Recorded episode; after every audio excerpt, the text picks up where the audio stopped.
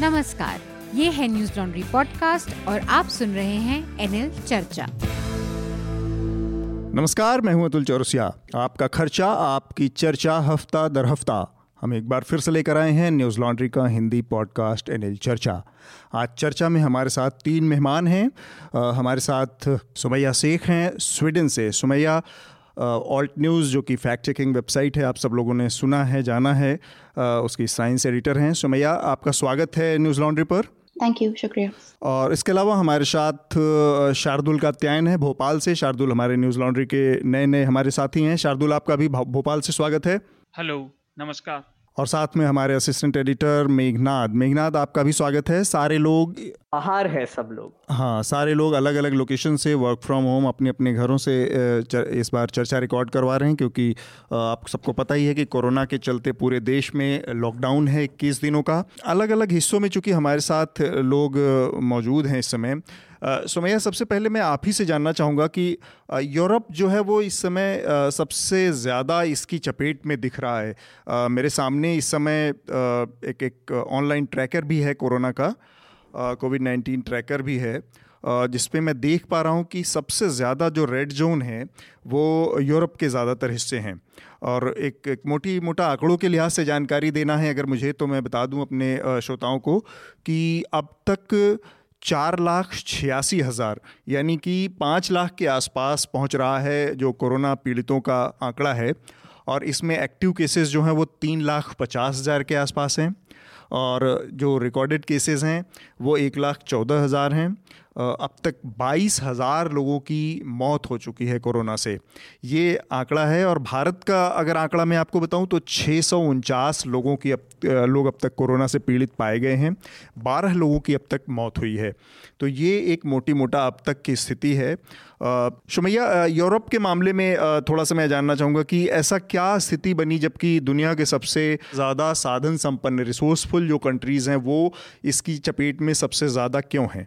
सो एक तो सबसे ज़्यादा यहाँ सोशल मोबिलिटी है बहुत ज़्यादा लोग ट्रैवल करते हैं और uh, बिल्कुल उसी उसी तरीके से करते हैं जैसे कोई डोमेस्टिक ट्रैवल हो अम, इटली वगैरह uh, लोगों का हॉट डेस्टिनेशन है टूरिस्ट वगैरह के हिसाब से और uh, बहुत लेट तक यहाँ पे जो बॉर्डर्स थी वो सील नहीं की गई थी। जी। जैसे स्वीडन में तो बिल्कुल अभी अभी बॉर्डर सील की गई हैं। जब डेनमार्क वगैरह ने कर दी थी उसके बाद। तो यहाँ इतने ज़्यादा लोग ट्रैवल करते हैं। जर्मनी तो बहुत बड़ा हॉटस्पॉट है। अ, हम्म। फ्रांस हो गया स्पेन हो गया।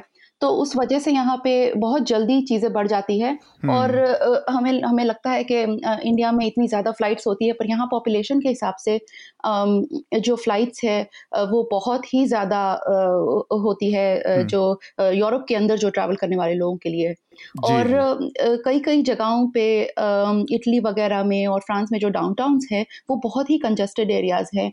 और अच्छा। और उसके वजह से इवन दो यहाँ पे हेल्थ केयर फैसिलिटीज़ बहुत अच्छी है वो बहुत जल्दी फैल गया। हम्म। और इटली ने स्पेशली टेस्टिंग भी बहुत ज़्यादा लेट की जैसे कोरिया वगैरह ने बहुत शुरू से बीस हज़ार केसेस एक दिन में हर दिन टेस्ट करने शुरू कर दिए थे इटली थोड़ा सा लेट हो गया था टेस्टिंग में तो उन्हें हम्म। पता भी नहीं चला कि कितने केसेस हो गए थे और लोगों को यही लगता था कि फीवर जिसे हम्म। है या जो सिम्टम्स हैं कोविड के वो नज़र आ रहे हैं तो हम्म। टेस्टिंग करनी चाहिए पर ये लोगों को अंदाज़ा नहीं हुआ था और टेस्ट भी नहीं थे इतने कि वो कह सकें कि हम ज़्यादा लोगों को टेस्ट कर सकते हैं।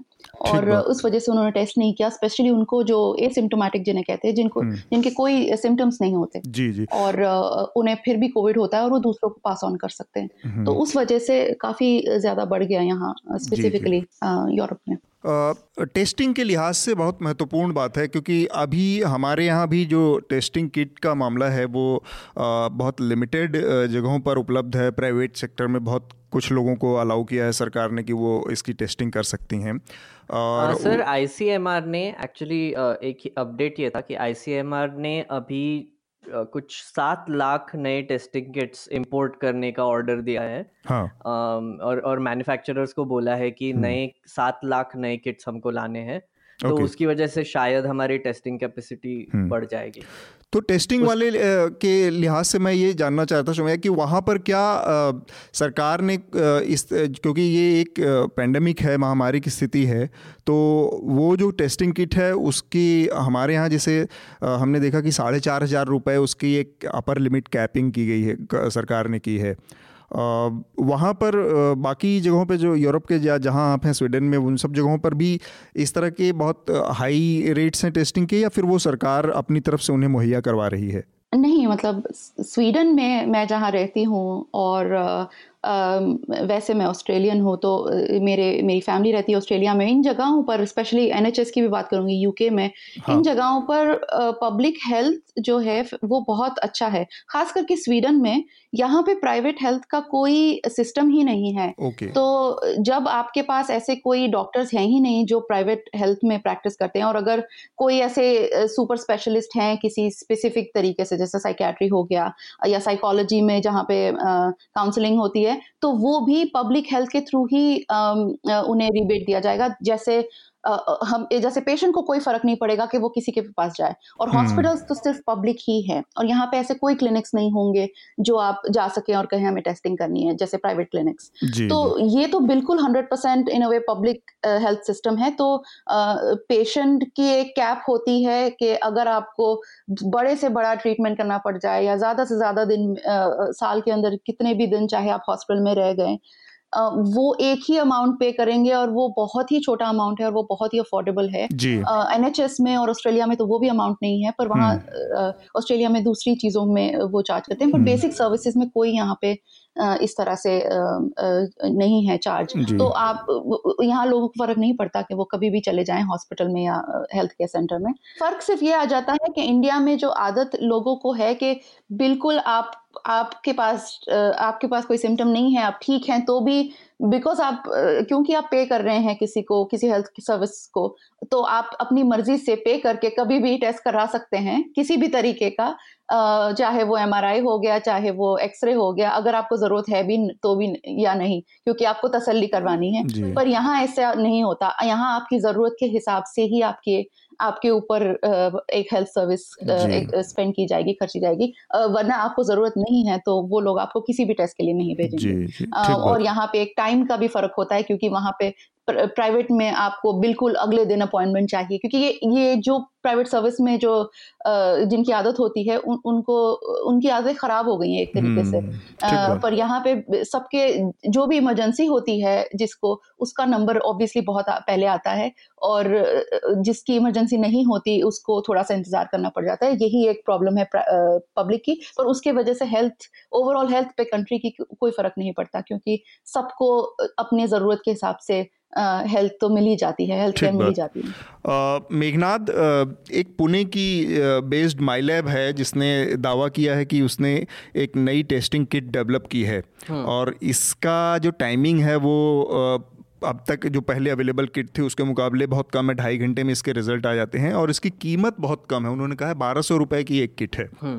तो एक तो ये सवाल कि क्या इस बारे में आपको कुछ खास जानकारी है? चूँकि और दूसरा ये कि चूँकि हम एक, एक पेंडेमिक के सिचुएशन में फंसे हुए हैं जहाँ पर प्राइवेट या इतनी महँगे किट को अफोर्ड कर पाना सबके बस की बात नहीं है तो एक एक्स्ट्रॉडनरी सिचुएशन है। उसमें सरकार को इस तरह की किट के लिए एक सब्सिडाइज सिस्टम डेवलप करना चाहिए था बजाय इसके कि प्राइवेट के हाथ में इतना महँगा किट साढ़े चार हज़ार रुपये मुझे लगता है कि बहुत सारे लोग एक तो जिसकी तरफ़ सुमैया ने इशारा किया कि गैर ज़रूरी टेस्टिंग करवाने लगेंगे क्योंकि जो लोग अफोर्ड कर सकते हैं वो सब चाहेंगे कि मेरा हो जाए दूसरी तरफ़ जो लोग बहुत जिनको बहुत ज़रूरत होगी वो शायद पैसे की वजह से करवा भी ना पाए हम्म।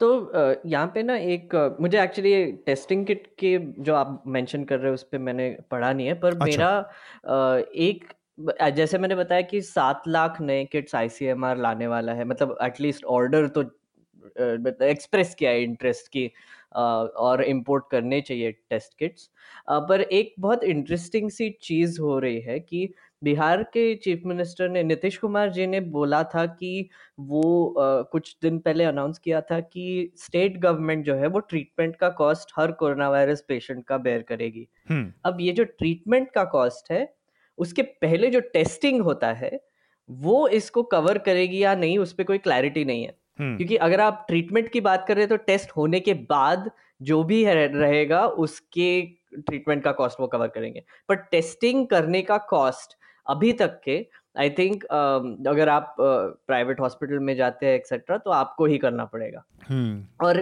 दूसरी चीज़ ये है कि बिकॉज़ आई मीन हमारे यहाँ पे इतना मतलब इतनी गरीब पॉपुलेशन है तो uh, उनके लिए एक तो एक्सेस मतलब अभी अभी अब अगर आप गवर्नमेंट हॉस्पिटल में जाएँगे कोई भी हॉस्पिटल में जाएँगे हाँ. वहाँ पे अगर आप सिम्टम्स दिखा रहे होंगे और सीरियस सिम्टम्स दिखा रहे होंगे। तो इट्स लाइकली कि आपको वो टेस्ट दे देंगे और वो फ्री में दे देंगे पर अब ये पॉइंट तभी आएगा जब आप एक्चुअली वहाँ पे पहुँचेंगे। पर अभी तक अगर से फॉर इंस्टेंस कोई आपके घर पे है जिनको माइल्ड सिम्टम्स है पर आपको पता करना है कि हो हुआ है या नहीं हुआ है तो आपको तो प्राइवेट क्लिनिक में जाके या फिर प्राइवेट हॉस्पिटल में जाके लेना पड़ेगा तो फिर वहाँ पे खर्चा बढ़ जाएगा। तो ये जो एक्सेस का प्रॉब्लम है ये हमको कुछ ना कुछ करके सॉर्ट आउट करना पड़ेगा और अभी तक तो मुझे other than ordering new kits और प्राइवेट कॉन्ट्रैक्टर्स को लाइसेंसेस uh, देने का एक्सेट्रा मैंने तो कोई वैसी न्यूज़ नहीं पढ़ी कि गवर्नमेंट इस पे कोई काम कर रही है शार्दुल को मैं इसमें लाना चाह रहा हूँ। शार्दुल एक तो ये चूँकि आप भोपाल में हैं तो भोपाल से एक बड़ी विचित्र सी खबर आई कि वहाँ पर एक पत्रकार थे जिनकी बेटी विदेश से आई थी और वो कोरोना पॉजिटिव थी और वो फिर पहुँच गए कमलनाथ की जो इस्तीफे वाली प्रेस कॉन्फ्रेंस थी। और उसमें वो शामिल रहे और जिसकी वजह से बहुत सारे, करीब 200 लोगों को अब क्वारंटाइन किया गया है। पत्रकार हैं ज़्यादातर लोग। तो उस वाले मामले में क्या एक तो जो रवैया था, जो जो नोटिफिकेशन मैंने सरकार का देखा क्वारंटाइन से जुड़ा, कि कोई ख़तरे की चिंता किए बजाय करने के बजाय एक बहुत ही कैजुअल लैंग्वेज में लिखा गया था कि लोग अपने को सेल्फ सेल्फ क्वारंटाइन कर लें। तो इसमें एक तो क्या चल रहा है? और दूसरा ओवरऑल भोपाल के बारे में थोड़ा सा अगर बता सके कि जो लॉकडाउन की स्थिति है उससे लोगों को किस तरह की समस्याएँ हैं जी देखिए इसमें कई बातें हैं जो आपने के के सक्सेना जी की बात कही जो पत्रकार थे भोपाल में जो कमलनाथ जी की कॉन्फ्रेंस में भी थे हम्म। जितना मुझे पढ़ने को मिला एक तो परेशानी ये है लॉकडाउन की वजह से हम कहीं ज़्यादा जा नहीं पा रहे। हर जगह पुलिस के बैरिकेड हैं एक से डेढ़ किलोमीटर के बाद और मैं जिस एरिया में रहता हूँ वहाँ कुछ ज़्यादा है। तो आना जाना ज़्यादा दूर तक या किसी से कुछ संपर्क करके पता कर पाना बड़ा मुश्किल है। लेकिन ये बात पता चली समाचारों से कि पहले उनकी बेटी डिटेक्ट की गई। हम्म। और फिर पता चला कि जो पत्रकार हैं के के सक्सेना जी वो भी पॉजिटिव हैं। और अभी जो मैं परसों तक पढ़ा था कल पढ़ा था कि दोनों क्वारंटीन हैं अब अलग अलग अस्पतालों में और उनकी सिचुएशन मॉनिटर करी जा रही है। हम्म। इसके अलावा लॉकडाउन में मैंने कुछ अच्छी चीज़ें भी देखी है। आप घर पर बैठकर समाचार ही देख रहे हैं और लॉकडाउन में अच्छी चीज़ें भी हो रही हैं और लोगों के अंदर के डर बाहर आ रहे हैं जिसकी वजह से बाहर अजीब अजीब घटनाएँ हो रही हैं। और उन पे बाद में आते हैं। मुझे एक चीज़ बहुत ज़्यादा कंसर्न कर रही है। हम्म। वो है कि लोगों को ठीक से पता भी नहीं ये आप कह सकते हैं कि बेसिक चीज़ें हैं पर जो हमारे यहाँ मैसेजिंग है तो हमारे यहाँ जो हमारे जनता के सेवक हैं जनता के प्रतिनिधि कहे जाते हैं हाँ। हमारे पॉलिटिशियंस वो जन जनता को सांत्वना भी नहीं दे पा रहे मतलब वो हमारे लीडर हैं लेकिन वो बता नहीं पा रहे बिल्कुल बेसिक चीज़ें हम्म, हम्म। जैसे कि अभी मेघनाथ ने कहा उन्होंने इलाज की बात करी लेकिन टेस्टिंग का खर्चा कौन उठाएगा हम्म। जिस देश में और अब इसमें तो मुझे लगता है कई बार हम देश की बात कर रहे हैं लेकिन इसमें तो कोई भी नहीं छुपा हुआ। अमीर से अमीर व्यक्ति और गरीब से गरीब व्यक्ति दुनिया में कहीं भी हो वो इस समय अपने घर में बैठा है। तो ये तो एक बहुत बड़ा इक्वलाइजर है। और हमें बेसिक चीज़ें भी नहीं पता जैसे कि जो कोरोना वायरस है वो फैमिली का नाम कोरोना है। हम्म। है ना? और जो वायरस है उसका नाम रखा गया है सार्स सीओवी टू और जो उससे होने वाली बीमारी है उसका नाम कोविड नाइनटीन रखा गया। हम्म। इतने सारे लोग मुझे मिले जो कह रहे थे इससे पहले के अट्ठारह भी हैं क्या? मुझसे फ़ोन पे लोगों ने कहा और मुझे हँसी भी आई और ये कमी भी लगी कि हमारे यहाँ पब्लिक मैसेजिंग में इतना भी नहीं पूछा। इसका नाम 19 भी इसे रखा गया क्योंकि ये 2019 में मिला। अगर और 15-20 दिन एक महीने बाद मिलता तो कोविड 20 हो जाता। हम्म, हम्म। ये छोटी छोटी चीज़ें हमारे लोगों को पता भी नहीं है। इतनी अफवाहें फैली हुई हैं जिनका कोई सीमा नहीं है। लोग कह रहे हैं चमगादड़ों के खाने से हो गया। हमारे यहाँ समाचार चैनल। हिंदी न्यूज़ के आप चैनल देखिए वो कह रहे हैं चमगादड़ों के खाने से हो गया। चीनियों के प्रति नस्ल भेदी रेसिज्म चालू हो गया है और हमारे नॉर्थ ईस्ट के नागरिकों के प्रति भी। जबकि ये खाने से नहीं हुआ। अब चमगादड़ों के बारे में खैर आप बताइए मैं चाहे तो चमगादड़ों के बारे में भी समझा सकता हूँ कि क्यों आ रहा है दो चार लाइनों में। एक सेकंड। लेकिन एक एक बहुत महत्वपूर्ण सवाल मेरे दिमाग में आया है जो मैं चाह रहा हूँ कि सुमैया से पूछ लूँ। एक बड़ी वाजिब सी चिंता हमारे सामने आई है सुमैया कि जो मेडिकल प्रैक्टिशनर हैं जो डॉक्टर हैं या नर्सेज हैं वो लोग बहुत डरे हुए हैं। कि मतलब ये बहुत सारे लोग अपनी ड्यूटी से पीछे हट रहे हैं। और दूसरी तरफ़ एक एक बड़ी वाजिब सी चिंता ये है कि जो मेडिकल प्रैक्टिशनर हैं या इस तरह के लोग हैं तो इन, उनकी चिंता बड़ी वाजिब भी लगती है कि इस तरह के मौसम माहौल में जब चारों तरफ़ डर है लोगों को तो इस तरह का कुछ हो सकता है कि उनको भी लग जाए। दूसरी तरफ़ जो लोग घरों में हैं, उनके सामने एक बड़ी दिक्कत ये है कि कोई भी दूसरे तरह की बीमारी हो जाए सामान्य सर्दी खांसी भी इन 20-21 दिनों में हो जाता है तो कोई डॉक्टर उनको छूने के या उनका इलाज करने के लिए जल्दी तैयार नहीं हो रहा है, जो सामान्य और सीधे वो उनको भेजा जा रहा है कि आप वहीं जाइए। तो ये जो स्थिति है इससे निपटने से या इससे बचने के लिए कुछ कुछ एहतियाती उपाय, या तो मतलब आदमी ये कर ले कि अब अगले 20-21 दिन जब तक सेल्फ पूरा लॉकडाउन पड़ा हुआ है पूरा देश, तब तक वो बीमार नहीं पड़ सकता। ये रिस्क वो नहीं ले सकता क्योंकि वो बीमार पड़ा तो उसके सामने इलाज की कोई संभावना नहीं है। तो सुमैया, इससे जुड़े जो एहतियात हो सकते हैं, वो मैं जानना चाहता हूँ कि क्या एहतियात फिर बरतें लोग, जिससे कि आने वाली ये जो लॉकडाउन का पीरियड है, इसमें सामान्य लोग भी थोड़ा स्वस्थ रह सकें। या उन तरीकों का इस्तेमाल करके दूसरी भी बीमारियाँ उनको अगर पकड़ती हैं तो उनके ऊपर शक किया जाएगा कि ये कोरोना या कोविड नाइन्टीन का ही मामला है और डॉक्टर उनसे अपना दूर, दूरी बनाएँगे। ये बहुत संभव है। जी। तो सबसे पहले तो बात इन्फॉर्मेशन जो है आ, सही तरीके की जानकारी जो सरकार से हम एक्सपेक्ट करते हैं वो नहीं आ रही है। जैसे मिस्टर मोदी रात को आठ बजे अलग अलग तरह की स्पीचेस देते हैं और उनमें से कुछ ठीक भी बातें होती हैं पर एक सही तरीके की जानकारी जो एक गवर्नमेंट की चैनल्स होती हैं जो बिल्कुल टॉप डाउन तरीके से हम पहुँचा सकते हैं लोगों तक वो नहीं आ रही है। सबसे पहली और सबसे इम्पोर्टेंट यहाँ पे बात यह है कि हमें जो हमारे कम्युनिटी में इम्यूनिटी जिनकी वीक है स्पेशली uh, वो है जिनको जैसे लुकीमिया है या कैंसर uh, की कीमोथेरेपी करवा रहे हैं या रेडिएशन थेरेपी करवा रहे हैं। और इस तरह की जो भी बीमारियाँ होती हैं जिनमें आपकी इम्यूनिटी बहुत कॉम्प्रोमाइज हो जाती है एच आई है फॉर एग्ज़ाम्पल उनको हम कैसे प्रोटेक्ट कर सकें? क्योंकि आप देखें जो इस तरह के लोग जो जिन्हें कोविड से सबसे ज़्यादा मोर्टेलिटी हो रही है सबसे ज़्यादा जिनकी डेथ हो रही है कोविड से वो उसी तरह के लोग हैं ज़्यादातर जो एक एक्सट्रीम इम्यून स्पेक्ट्रम को बिलोंग करते हैं एक वो है और एक हायर एज ग्रुप में है जैसे हम सबके पेरेंट्स होते हैं ग्रैंड पेरेंट्स होते हैं जो you know seventy plus eighty plus के एज ग्रुप्स में होते हैं और उनको दूसरी भी बीमारियाँ होती है। जैसे गवर्नमेंट के आंकड़े आ रहे हैं कि ये कोमोबिडिटी थी, इस वजह से इनकी डेथ हो गई, पर सही चीज़ तो ये है कि अगर वायरस नहीं होता इन्फेक्शन नहीं होता तो वो कोमोर्बिडिटी जो बता रहे हैं जैसे एक्सट्रीम हाइपरटेंशन है या डायबिटीज़ है या यू नो अलग अलग तरह की लंग की प्रॉब्लम्स है लिवर किडनी की प्रॉब्लम्स है रीनल फेलियर्स हैं हम्म। तो उनसे डेथ नहीं होने वाली थी। तो डेथ तो एक्चुअली कोविड की वजह से ही हुई है। मुझे नहीं समझ आती कि इंडिया में अभी भी उसे कोमोबिडिटी की वजह से डेथ क्यों कही जा रही है क्योंकि और कोई कंट्री इस तरह की बात नहीं कर रहा है। तो सबसे पहली बात तो ये स्ट्रिक्ट इंस्ट्रक्शन होनी चाहिए कि जो इम्यून कॉम्प्रोमाइज हैं, जो एजेड लोग हैं, उन्हें कैसे आइसोलेट किया जाए घर के अंदर ही, दूसरों के अपने घर के फैमिली मेंबर से ही, जैसे मेरी मदर है फॉर एग्ज़ाम्पल उन्हें रिसेंटली कीमोथेरेपी करवाया था और अब यू नो हमारे घर के जो किड्स हैं एडल्ट हैं वो उनके रूम में भी नहीं जाते और उनकी सामान को भी टच नहीं करते फॉर एग्ज़ाम्पल दिन में हम्म। दो तीन बार अल्कोहल से हर एक चीज़ को सर्फेस को साफ़ किया जाता है तो इस तरह के बहुत सारे आप छोटी छोटी चीज़ें कर सकते हैं उन्हें प्रोटेक्ट करने के लिए स्पेशली जो हमारी एजेड पॉपुलेशन है जी, जी. तो एक सही तरीके का मैसेज नहीं आ रहा है गवर्नमेंट हम्म। से भी हेल्थ केयर वर्कर्स से भी या किसी भी तरीके से मीडिया चैनल्स हम्म। हो जाए या और कोई इन्फॉर्मेशन सिस्टम हो जाए।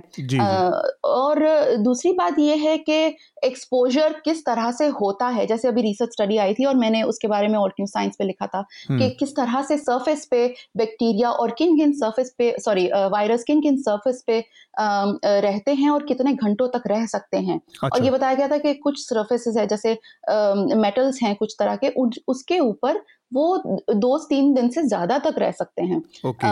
और ये भी इस तरह की अफवाहें आती है कि हीट उसे किल कर देगा या मार देगा पर सही बात है तो ये है कि आप अगर डायरेक्ट हीट से एक्सपोज करें सेवेंटी एटी डिग्री या हंड्रेड डिग्री तो ठीक है शायद वायरस उसको किल कर देगा अगर आपने वो सरफेस को हीट में रखा है। hmm. तो किसी भी गर्म चीज़ के सामने रखा है जो सेवेंटी डिग्री तक सरफेस ले जाते हैं टेम्परेचर को।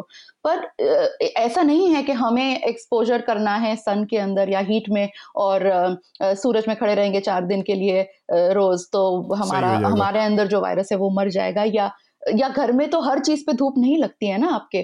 घर के अंदर तो मोस्टली चीज़ें प्रोटेक्टेड होती है पर्दों से। तो ये सारी इतनी फॉल्स इन्फॉर्मेशन चल रही है कि ये स्टडी और लोग स्टडी भी कोट कर रहे हैं कि देखो हीट की वजह से कम हो गया था और इस तरह के हम्म। इलाकों में जहाँ गर्मी है वहाँ उस तरह से स्प्रेड नहीं है स्पेशली वो कोरिया का एग्ज़ाम्पल लेते हैं पर कोरिया ने बहुत अच्छे तरीके से उसे शुरू से ही कम करके रखा है बिकॉज़ हम्म। उन्होंने बहुत ज़्यादा टेस्टिंग की थी। पहले जैसे मैंने बताया था कि बीस हज़ार से ज़्यादा हर दिन टेस्टिंग की थी। दो और बातें बताना चाह रही थी आपके हाँ. पहले के सवालों पर। जैसे हम कॉस्ट की बात कर रहे थे टेस्ट्स की अमेरिका जो इतना बड़ा फाइनेंशियली और इंटेलेक्चुअली जो सुपर पावर की तरह माना जाता है उन वहाँ और इतनी प्रॉब्लम्स हो गई थी टेस्टिंग की क्योंकि वहाँ पे ट्रंप ने कह दिया था कि टेस्ट के हम रिबेट्स दे देंगे सबको और वहाँ टेस्ट कुछ दस हज़ार डॉलर से बढ़ के थी एक टेस्ट का। और वो इंश्योरेंस आपकी कवर कर देती है अगर आपके पास इंश्योरेंस है तो पर अगर आपके पास इंश्योरेंस नहीं है जो बहुत सारे लोअर सोशो इकोनॉमिक के लोगों के पास जिनके पास जॉब्स नहीं है या उस तरह की परमानेंट जॉब्स नहीं है उनके पास नहीं होता इंश्योरेंस तो दस हज़ार की वो अगर गवर्नमेंट ने आपको रिबेट दे दिए कि टेस्टिंग हो जाएगी आपकी गवर्नमेंट रिस्पॉन्सिबिलिटी पर पर उसके बाद अगर जब ट्रीटमेंट करवानी है तो वो आपको खुद करवानी है। तो हम्म। आप सोचें जो स्केल है उसका कॉस्ट का वो कितना ज़्यादा बढ़ जाता है।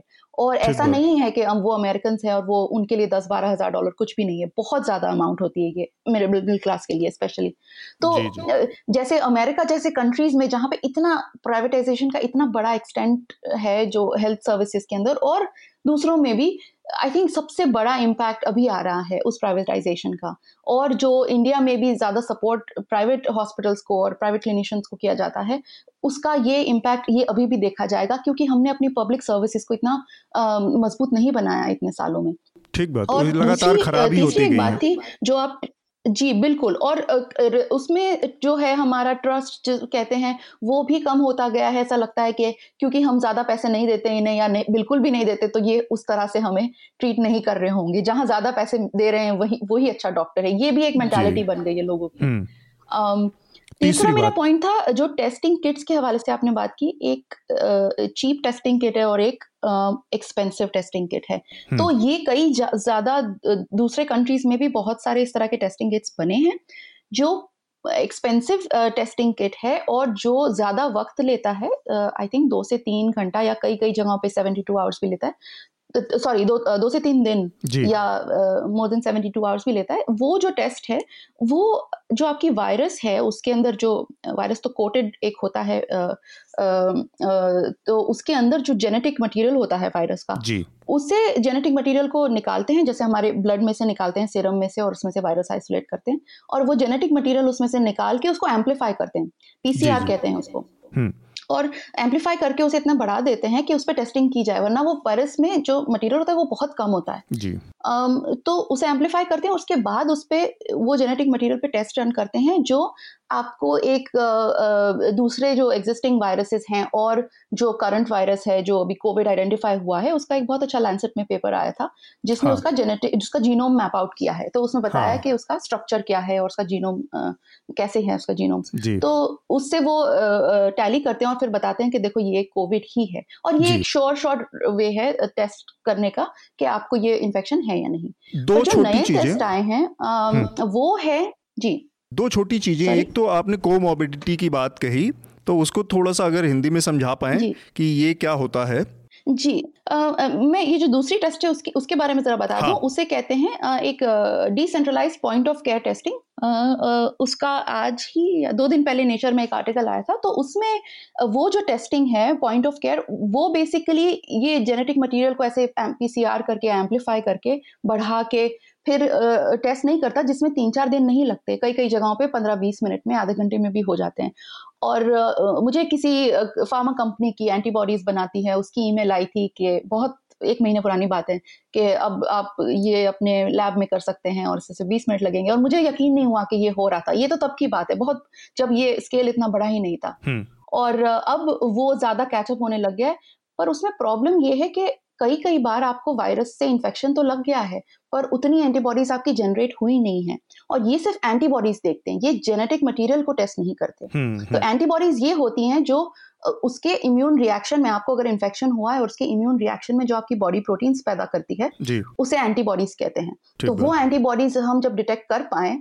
तो वो बेसिकली कहते हैं कि हाँ आपको वायरस है या नहीं है। वो एंटीबॉडीज उसी तरह की होती है जैसे हम एक वैक्सीन इंजेक्ट करते हैं और उस वैक्सीन के वजह से एंटीबॉडीज जनरेट होती है बॉडी में। पर वैक्सीन या तो वायरस का एक वीक फॉर्म होता है या तो एक डेड फॉर्म होता है। पर क्योंकि वो वायरस का एक डेड फॉर्म है उसकी जो कोटिंग है वायरस की उसी के वजह से हमारी बॉडी रिकॉग्नाइज करती है कि ये वायरस है और एंटीबॉडी प्रोड्यूस करती है और हमें बीमारी भी नहीं होती। एक, तो एक ये छोटी सी चीज़ यहाँ पे मैं वो एंटी एक लाइन में पूछूँगा सुमैया आपसे और फिर मैं चाहूँगा कि मेघनाथ और शार्दुल क्योंकि आ, मैं हम तीनों लोग ही मेडिकल बैकग्राउंड से नहीं हैं तो हम आ, अपने अनुभव केवल साफ़ बता सकते हैं। बाकी एक्सपर्ट जो के तौर पे जो चीज़ें हैं कमेंट वो आप बता सकती हैं। तो मैं चाहूँगा कि मेघनाथ के मन में या शार्दुल के मन में जो सवाल हो वो आपसे पूछेंगे। उससे पहले मेरा एक लाइन का सवाल सिर्फ़ कि अभी तक आज की तारीख तक क्या कोई वैक्सीन या कोई आ, कोई शोर शॉर्ट इलाज एग्जिस्ट कर रहा है? वर्ल्ड वाइड कहीं कोरोना से निपटने के कोई वैक्सीन कोई इलाज? जी जी सियाटल में अभी उन्होंने फ़र्स्ट जो वैक्सीन है उनके क्लिनिकल ट्रायल्स शुरू किए हैं। पर देखिए वैक्सीन डेवलप होने में कई साल लगते हैं इतनी जल्दी कुछ भी नहीं होता। और जो कह रहा है कि हमने रातों रात बना दी है ऐसी वैक्सीन हम्म। ये नहीं होता। तो ये जो वैक्सीन अभी टेस्ट हो रही है हमें नहीं पता कि ये जैसे हम कोमोबिडिटी बा, की बात कर रहे थे कोमोबिडिटी ये होती है जिसमें जिसमें एक से ज़्यादा प्रॉब्लम्स हो किसी पेशेंट में जैसे आपको रीनल प्रॉब्लम भी है हाँ बीमारी है जैसे आपको किडनी की भी बीमारी है आपको लंग्स में भी बीमारी है और आप साथ में आपको ये इन्फेक्शन भी है वायरस हम्म, का तो उसे कोमोबिडिटी कहते हैं। तो, तो अभी हमें नहीं पता कि वो वैक्सीन उन लोगों में या इस तरह के लोगों में किस तरह से वो इम्पैक्ट करेगी किस तरह से उसका होगा इम्पैक्ट तो हमें हमें ये टेस्टिंग करने की ज़रूरत है ज़्यादा से ज़्यादा लोगों में अभी पहले वैक्सीन क्योंकि उसके बाद ही हम इस तरह के बच्चों में या एजेड लोगों में या प्रेग्नेंट वुमेन में हम दे पाएँगे। अभी तो हम सिर्फ़ उन्हीं लोगों में दे पाएँगे वैक्सीन को क्यों जिसको जो ये टॉलरेट कर सकता है। हम्म। मेघनाथ तो ये इसका फ़ेज़ वन है और फ़ेज़ टू और थ्री हाँ, मेरा मेरा बस एक ही एडिशन था हाँ. आ, कि एसेंशियली जो आप बोल रहे थे कि डॉक्टर्स को यू नो डॉक्टर्स के लिए क्या राय होगी और डॉक्टर्स को कैसे रहना चाहिए। जी। तो अभी एक केस हुआ है जो दिल्ली में। जी। जो आई थिंक हाईलाइट करने की ज़रूरत है कि सत्येंद्र जैन जो है दिल्ली के मिनिस्टर हेल्थ मिनिस्टर उन्होंने रिपोर्टर्स को बताया कि एक मोहल्ला क्लिनिक जो मौजपुर एरिया में था वहाँ का एक डॉक्टर वहाँ के एक डॉक्टर थे वो पॉजिटिव टेस्ट हो गए और उसकी वजह से 800 लोगों को क्वारंटीन किया गया है ओके okay. और उनकी फैमिली भी टेस्ट की गई पॉजिटिव और जो भी लोग वो क्लिनिक में गए थे उनको मतलब ट्रेस कर रहे और कोशिश चालू है कि उनको ट्रेस करके क्वारंटीन किया जाए oh. तो ऐसी जो सिचुएशन है अगर आप सोचे कि कोई कोई पेशेंट से पॉजिटिव हो और वो जाते जाते एक दो लोगों को शायद इन्फेक्ट कर जाए पर पर अगर यहाँ डॉक्टर पॉजिटिव हो जाए कोरोना वायरस से तो वो तो उसका जो इफ़ेक्ट होता है वो तो मतलब बहुत एक्सपोनेंशियल होगा। हाँ बहुत बड़े बहुत, पैमाने बहुत ज़्यादा लेवल तक हो सकता है क्योंकि लोग जा भी रहे हैं ट्रीटमेंट के लिए वहाँ पे और उसकी वजह से वो डॉक्टर डॉक्टर्स को आई थिंक जो प्रिकॉशंस लेने की ज़रूरत है वो कई ज़्यादा हद तक करनी चाहिए। तो आई थिंक सुमैया ने भी uh, बात की है इसके बारे में हाँ. और uh, मैं मैं एक बस एक पर्सनल एग्जांपल uh, देना चाहूँगा। मेरे मेरे एक्चुअली इन लॉज दोनों डॉक्टर्स है। हाँ हाँ। तो उनसे मेरी यही बात हो रही थी कि जब तक लॉकडाउन नहीं हुआ था तो वो जा रहे थे क्लिनिक में और ओल्ड है सिक्सटी प्लस तो वल्नरेबल पॉपुलेशन वल्नरेबल तो क्लास में चले गए हाँ, हाँ तो हम उनको बोल ही रहे थे कि आप क्यों जा रहे हो यंगर डॉक्टर्स को करने दो। तो उनका ये कहना था कि इतने सारे पेशेंट आ रहे हैं हमारे पास क्योंकि उनको उन पे ही ट्रस्ट करते हैं। वो एक रूरल हम्म। एरिया में जाते थे कोलकाता के पास उनका क्लिनिक था। हाँ. तो वो बोल रहे थे कि वो कहीं और जा ही नहीं रहे। तो हाँ. उनको तो जाना ही पड़ रहा था क्लिनिक में। और वो प्रिकॉशंस तो ले ही रहे थे पर ऑब्वियसली कोई ऐसे तो बता नहीं सकता कि वो पॉजिटिव होंगे नहीं, नहीं या फिर वो हाँ. दूर रहेंगे। तो मेरा एक्चुअली मेरा एक सवाल वही था सुमैया से कि ऐसे ऐसे अभी तक कितने केसेस आए हैं जहाँ पे डॉक्टर्स और हेल्थ केयर वर्कर्स भी पॉजिटिव हुए कोई उसका सेपरेट मॉनिटरिंग हो रहा है या फिर कुछ कुछ सेपरेट प्रोटोकॉल है इसका एक्सेट्रा क्योंकि अगर आप देखेंगे आईसीजे ने जर्नलिस्ट के लिए एक सेपरेट एक एडवाइजरी निकाली है कि जर्नलिस्ट जब रिपोर्टिंग करने जाते हैं, तब क्या क्या करेंगे। तो ऐसे कुछ डॉक्टर्स के लिए वर्ल्ड वाइड डॉक्टर्स के लिए कुछ चालू है?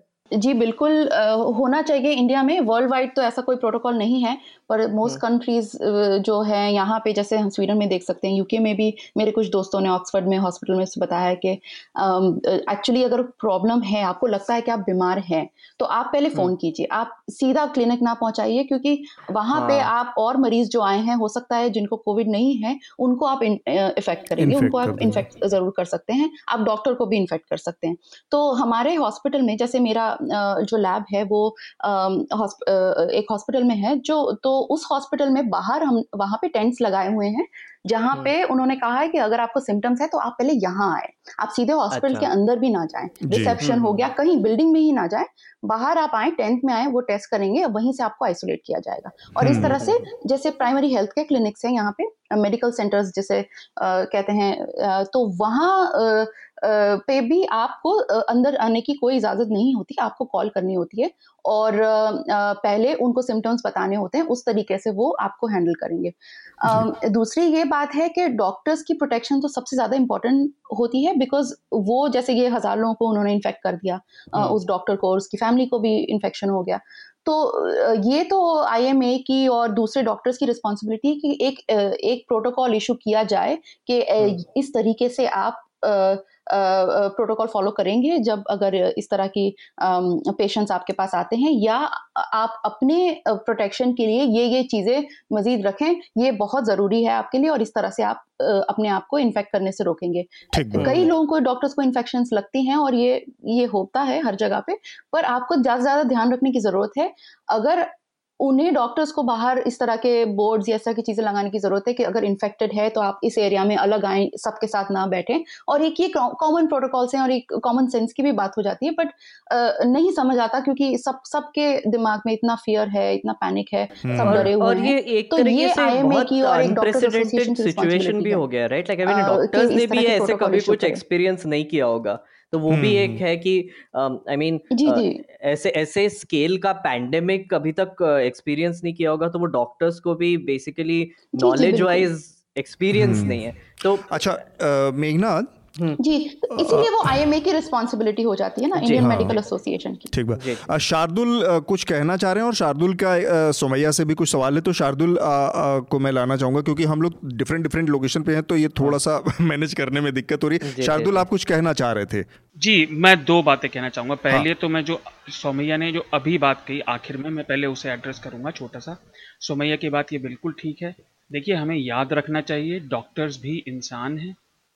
वो उनकी भी सेम एनाटमी है और वो भी बीमार पड़ सकते हैं हम्म। और ये मैसेजिंग सरकार और सरकार के तंत्र के जितने भी लोग हैं उनकी तरफ़ से पूरी तरह से खुलकर आनी चाहिए जो हमारे नेता नहीं कर रहे हम्म।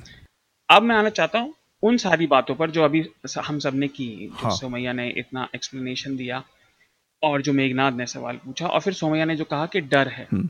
देखिए मैं सोच रहा था कि अगर मैं न्यूज़ लॉन्ड्री का सब्सक्राइबर हूँ हाँ. तो आप सुनेंगे तो आपके अधिकतर बातें ये बात ऊपर से उड़ जाती है सर के ऊपर से। एक हाँ। आम आदमी के सर के ऊपर से ये बात उड़ जाएगी। जी। जिसे बायोलॉजी की नॉलेज नहीं है। अब देखिए सोमैया ने जितनी बात बताई उसमें हमने क्या क्या कवर किया? हाँ। उसमें हमने एपिडेमियोलॉजी कवर की कि ये वायरस होते क्या हैं इनकी स्टडी हमने फिर उनका मेडिकल जो इफ़ेक्ट है कुछ वायरसेस का उनकी हल्की सी बात की उनको फिर टेस्ट कैसे करते हैं उनकी बात की उसका स्ट्रक्चर के बारे में हल्का सा हिंट दिया। जी, फिर उसका सोशल इम्पैक्ट के बारे में बात करते करते इस डेमोक्रेसी में सिस्टम्स को कैसे रिस्पॉन्ड करना चाहिए और उसका अर्थव्यवस्था से क्या फ़र्क पड़ेगा ये सारी बातें हमने कवर की। हाँ. ये हर विषय और उसका जो ये ऑक्सिलरी सब्जेक्ट है उसका जो उप विषय है हम्म। ये अपने आप में पूरी स्टडीज़ हैं। तो किसी भी व्यक्ति के लिए ये समझना बड़ा मुश्किल है। दूसरी चीज़ ये जो डर वाली बात है ये वायरस अभी अभी मिला है। हम्म। ये पहले हमें नहीं था। जी। हमारे पास ये अभी भी आया। और वायरसेस से लोग इतना डर रहे हैं ये वायर जब से इस धरती पर जीवन है किसी भी तरह का जीवन मैं चाहता हूँ हमारे सब्सक्राइबर सुने।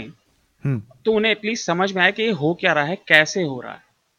तो इतनी सारी बातों को सिंपल भाषा में कैसे समझाया जाए? मैं अपने लेख में भी ऐसा ही लिख रहा हूँ बट वायरसेस हर लिविंग ऑर्गेनिज्म के होते हैं। जितनी भी चीज़ें ज़िंदा हैं चाहे वो सांप हो मछलियाँ हो पेड़ पौधे हर ऑर्गेनिज्म के अलग अलग वायरस हैं जो उसके लिए उससे म्यूटेट होने के लिए इवॉल्व हुए हैं।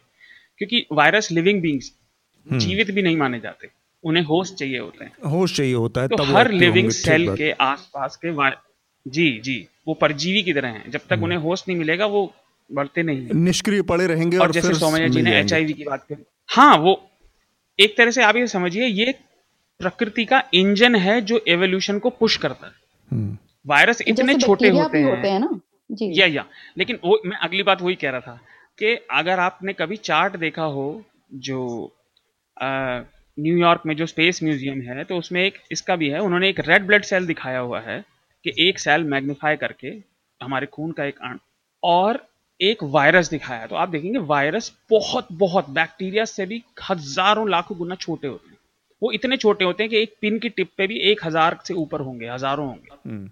और वो लगातार एक दिन में बिलियंस ऑफ़ टाइम्स वो म्यूटेट करते हैं। हम्म। वो रिएक्ट करते हैं सेल से मर्ज होके। ठीक बात। और अधिकतर समय अधिकतर समय 99.99 टाइम उनसे कुछ नहीं होता। लेकिन कभी कभी वो ऐसे फॉर्म ले लेते हैं कि वो घातक हो जाते हैं ऑर्गेनिज्म के लिए। हम्म। अब ये वायरस अलग अलग रहे हैं। जैसे कि बर्ड फ्लू आपको याद होगा। न्यूज़ हम्म। लॉन्ड्री पर आयुष ने बहुत अच्छा लेख लिखा है जो स्पेनिश फ्लू था। अब अधिकतर लोगों को यह भी नहीं पता वो स्पेनिश फ्लू क्यों था। वो स्पेनिश फ्लू इसलिए नहीं था कि वो स्पेन में फैला क्योंकि स्पेनिश टाइम्स अखबार उस समय उसके बारे में लिखा। हम्म। तो ये छोटी छोटी चीज़ें और आम आदमी को ये समझ नहीं आएगा। अब जो टेस्टिंग वाली बात है वायरस इससे आप लड़ नहीं पाएँगे। आपको उनसे प्रोटेक्शन ही लेना होगा। अब अधिकतर लोग मान रहे हैं कि चलिए महीने दो महीने की बात है। मैं बहुत खेद है मुझे कहते हुए लेकिन ये बात सत्य है जो हमें सबको समझानी चाहिए नम्रता से हम्म, ये लड़ाई लंबी है। अभी केवल शुरुआत है। हम्म, हम्म। ये बहुत लंबी लड़ाई है और इस बात के लिए मतलब काफ़ी लंबा समय लग सकता है समझाने के लिए। ये सरकार की ज़िम्मेदारी है।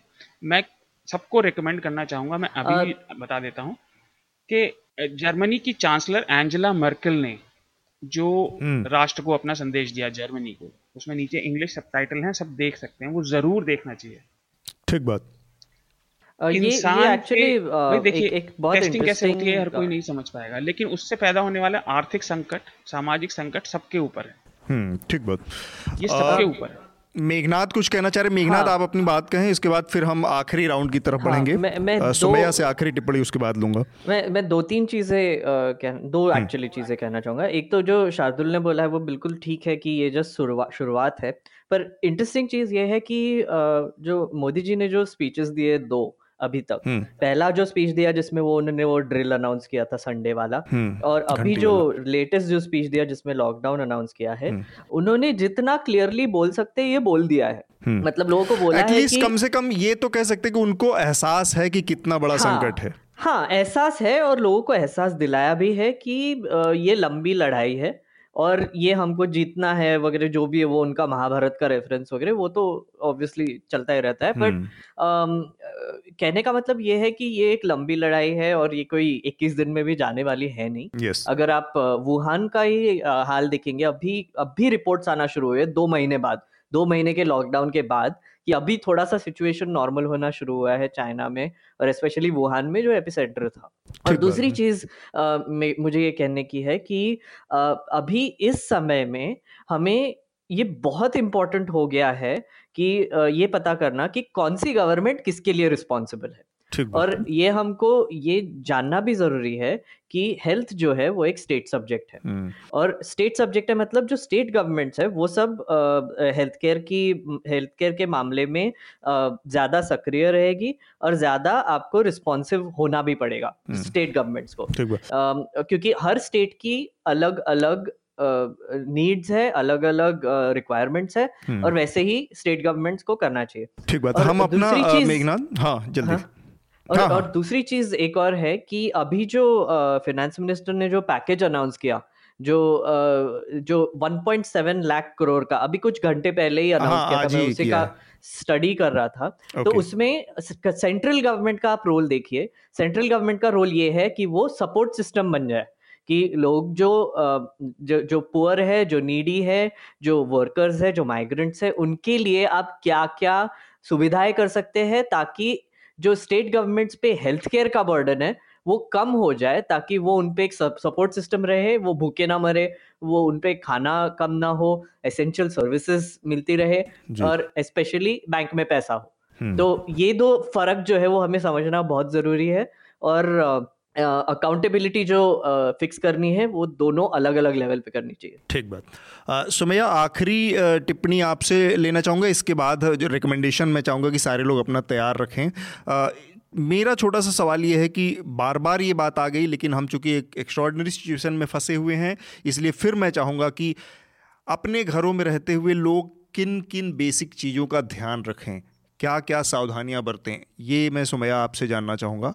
और फिर इसके बाद हम रिकमेंडेशन लेंगे जी, सबसे ज़्यादा तो हमारे जैसे मैंने पहले भी कहा हमारे जो सबसे ज़्यादा वल्नरेबल पॉपुलेशन है ओल्डर जनरेशन के लोग बूढ़े-बुज़ुर्ग घर में जो हैं पेरेंट्स, ग्रैंड पेरेंट्स हर तरह के 60-70 से ज़्यादा जिनकी एज है, उन्हें ज़्यादा प्रोटेक्ट किया जाए, आइसोलेट किया जाए। अगर नहीं कर सकते हैं, सबके पास अलग-अलग कमरे नहीं होते शायद, तो उनकी उनका सामान, उनकी चीज़ें दिन में कई मरतबा डिसइनफेक्ट करे अल्कोहल से अल्कोहल वाइप्स से और हाथ धोने पे सबसे ज़्यादा फोकस करें दिन में कई मरतबा अगर हो सकता है तो हर घंटे हाथ धोएँ। घर में गेस्ट ना आ पाए ज़्यादा कोशिश करें कि कोई भी ना आए पड़ोसी के भी लोग ना आए क्योंकि जब ये इस तरह का लॉकडाउन होता है तो आस पड़ोस के लोग बहुत मिलने शुरू कर देते हैं।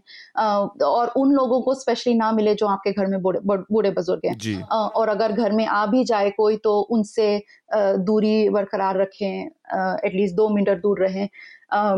और उन चीज़ों को हाथ ना लगाए और फिर अपने मुँह को बार बार जो हाथ लगाने की आदत होती है, चेहरे के ऊपर साइड पे भी हम बार बार हाथ लगाते रहते हैं, वो ना किया जाए। अगर घर से ज़रा सा भी बाहर जाना पड़ जाए तो अपने फेस को कवर करने की कोशिश करें। ये वो मास्क की तरह तो काम नहीं करेगा, क्योंकि वो जो सर्जिकल मास्क हैं, जैसे डॉक्टर्स भी यूज़ करते हैं कहीं भी हर जगह पे तो वो भी प्रोटेक्ट ठीक से नहीं करता, पर फिर भी कुछ होना बेटर है कुछ ना होने के मुकाबले। तो अपने चेहरे को प्रोटेक्ट किया जाए कोई खांस ना खांसे ना हम्म। छीके ना अपने मुँह पर। बच्चों को खास करके उन्हें नहीं अंदाज़ा होता वो किसी के भी ऊपर खांस चीज़ सकते हैं। हम्म। उन्हें सिखाया जाए कि ये सब चीज़ें ना करें, और पब्लिक प्लेसेस में जाए तो अपनी उंगलियों से हर चीज़ को ना पकड़े या हाथ लगाएँ।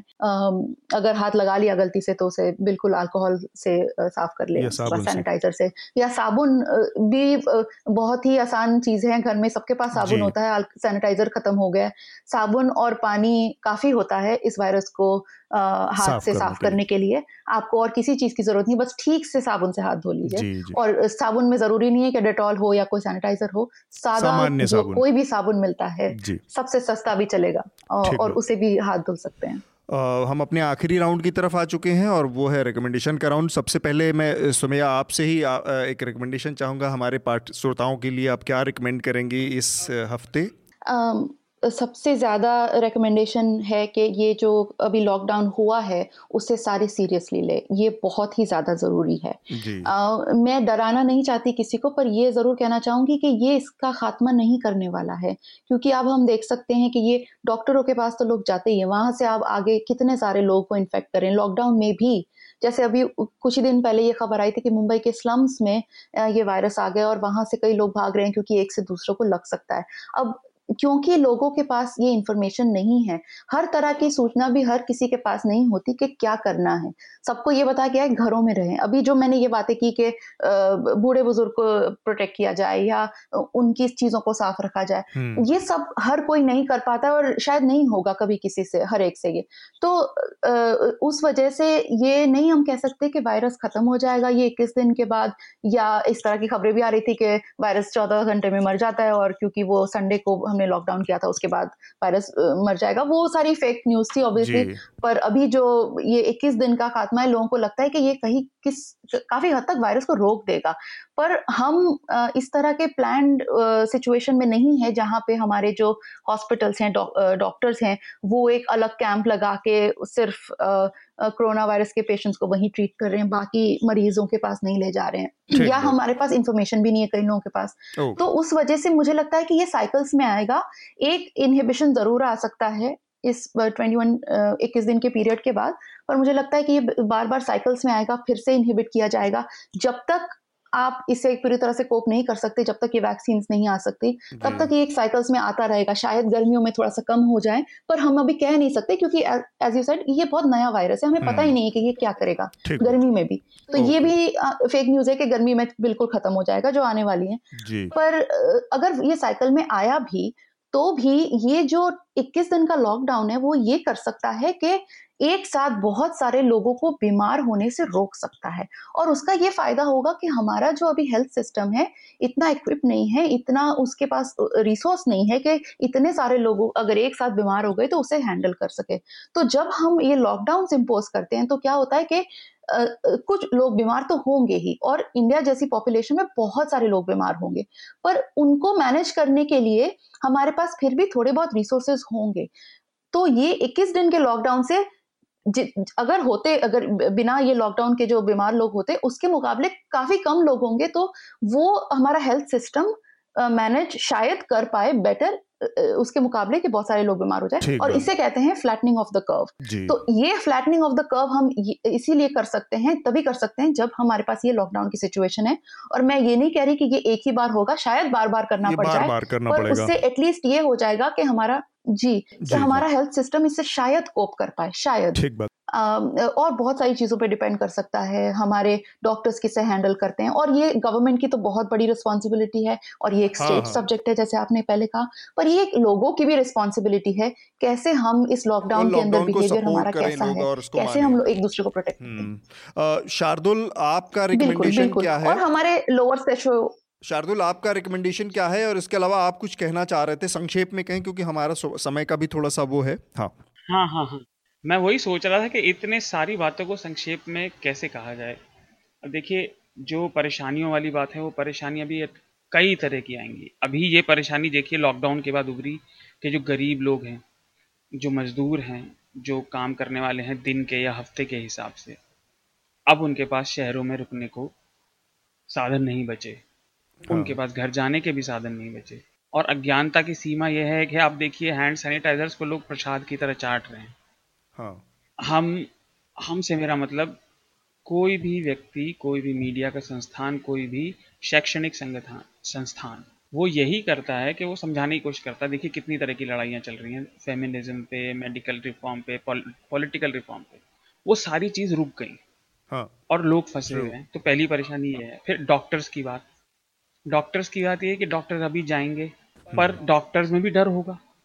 ये हाँ, समाचारों ये बात तो हमने वही डिस्कस किया शुरू में ना कि डॉक्टरों में भी एक तरह का डर है झिझक है छूने से। हाँ। वो भी इंसान है और फिर उन्हें भी क्वारंटीन करना पड़ेगा चेक करने के लिए कि कहीं इन्फेक्ट तो नहीं हो गए तो वो एक नई परेशानी है। तो, हमारा तंत्र कितना चरमराया हुआ है हमने पिछले सप्ताह भी बात की थी। हाँ, वो भी मैं रिकमेंडेशन चाहूँगा कि पहले एक बार आप दे दें। अभी फिक्स करना पड़ेगा। मैं बस खत्म कर रहा था। तो मैं यही कह रहा था इस सब के लिए हमें सबको तैयार होना पड़ेगा हमारे पास एक तरह से सीमा खत्म हो गई है right. और परेशानियाँ जैसे आएँगी उन्हें नॉन वायलेंटली नहीं तो पब्लिक में तो सरकार की ज़िम्मेदारी इतनी ज़्यादा है और हमारे नेता मेघनाथ ने बताया ये क्या कर रहे हैं रिकमेंडेशन में मैं देना चाहूँगा पहला मेरा रिकमेंडेशन वही है एंजेला मर्कल का यूट्यूब पर है हम्म। भाषण देखें जो उन्होंने जर्मनी के लिए संदेश दिया उसका सब टाइटल है मैं आशा करता कि हमारे मोदी जी भी ऐसा देते पर कोई बात नहीं। जहाँ से अच्छी चीज़ जानने को मिले सुनने को मिले पानी चाहिए। ज्ञान कहीं से भी आए उसके लिए दरवाजे खुले रखने चाहिए। हाँ जी। और दूसरी चीज़ मैं रिकमेंड करना चाहूँगा बहुत सारे आर्टिकल हैं लेकिन एक चैनल है क्यूरियोसिटी स्ट्रीम हम्म। उनकी वेबसाइट भी है। जी। क्योंकि हम इतने दिन से केवल एंटरटेनमेंट में लगे हुए थे और सारी सरकारें बड़े से बड़े देश अमेरिका जैसे और छोटे से छोटे देशों की भी सबकी व्यवस्थाओं का झूठ इसने उजागर कर दिया। तो हम क्यूरियोसिटी स्ट्रीम पर बहुत सारी तरह तरह की डॉक्यूमेंट्री दें जैसा आपका टेस्ट हो। ठीक बात। वो देखें वो बहुत सस्ती और बहुत अच्छी वेब सर्विस है। ठीक है। मेघनाथ आपका रिकमेंडेशन क्या मेरे कुछ रिकमेंडेशन है। अभी तो घर पे है तो फिर काफ़ी कंटेंट कंज्यूम हम्म। हो रहा है और पढ़ा जा रहा है। तो पहली चीज़ मैं रेकमेंड हम्म। करना चाहूँगा एक मूवी देखी मैंने प्लेटफॉर्म नाम की नेटफ्लिक्स पे थोड़ी सी डिस्टर्बिंग मूवी है स्पेनिश हम्म। में है तो वो सब टाइटल्स के साथ देखिए और अगर आपके आपको डिस्टर्बिंग चीज़ें पसंद नहीं होगी तो मत देखिए। पर उसमें एक एक बहुत ही इंटरेस्टिंग कॉन्सेप्ट है कि एक जेल होता है जहाँ पे एक बहुत बड़ा छेद होता है बीच में जहाँ पे सबसे ऊपर मजले में जो लोग रहते हैं उनको खाना मिलता है और फिर वो नीचे जाता रहता है और फिर सबको खाना शेयर करना पड़ता है। तो वो हमारे तो मतलब एक हायरार्कल हायरार्की है उसमें। जी तो हमारे सोसाइटी का जो बेसिकली इनक्वालिटी है हमारे सोसाइटी में वो बहुत अच्छे से दर्शाई yes. गई है। तो वो एक देख लीजिए। और दूसरा एक गेम रेकमेंड करना चाहूँगा। मैं अभी फ़िलहाल डूम इटर्नल खेल रहा हूँ। वो आ हाँ। गया है फाइनली ये ये बच्चे खेलते most... हैं कि बड़े खेलते हैं?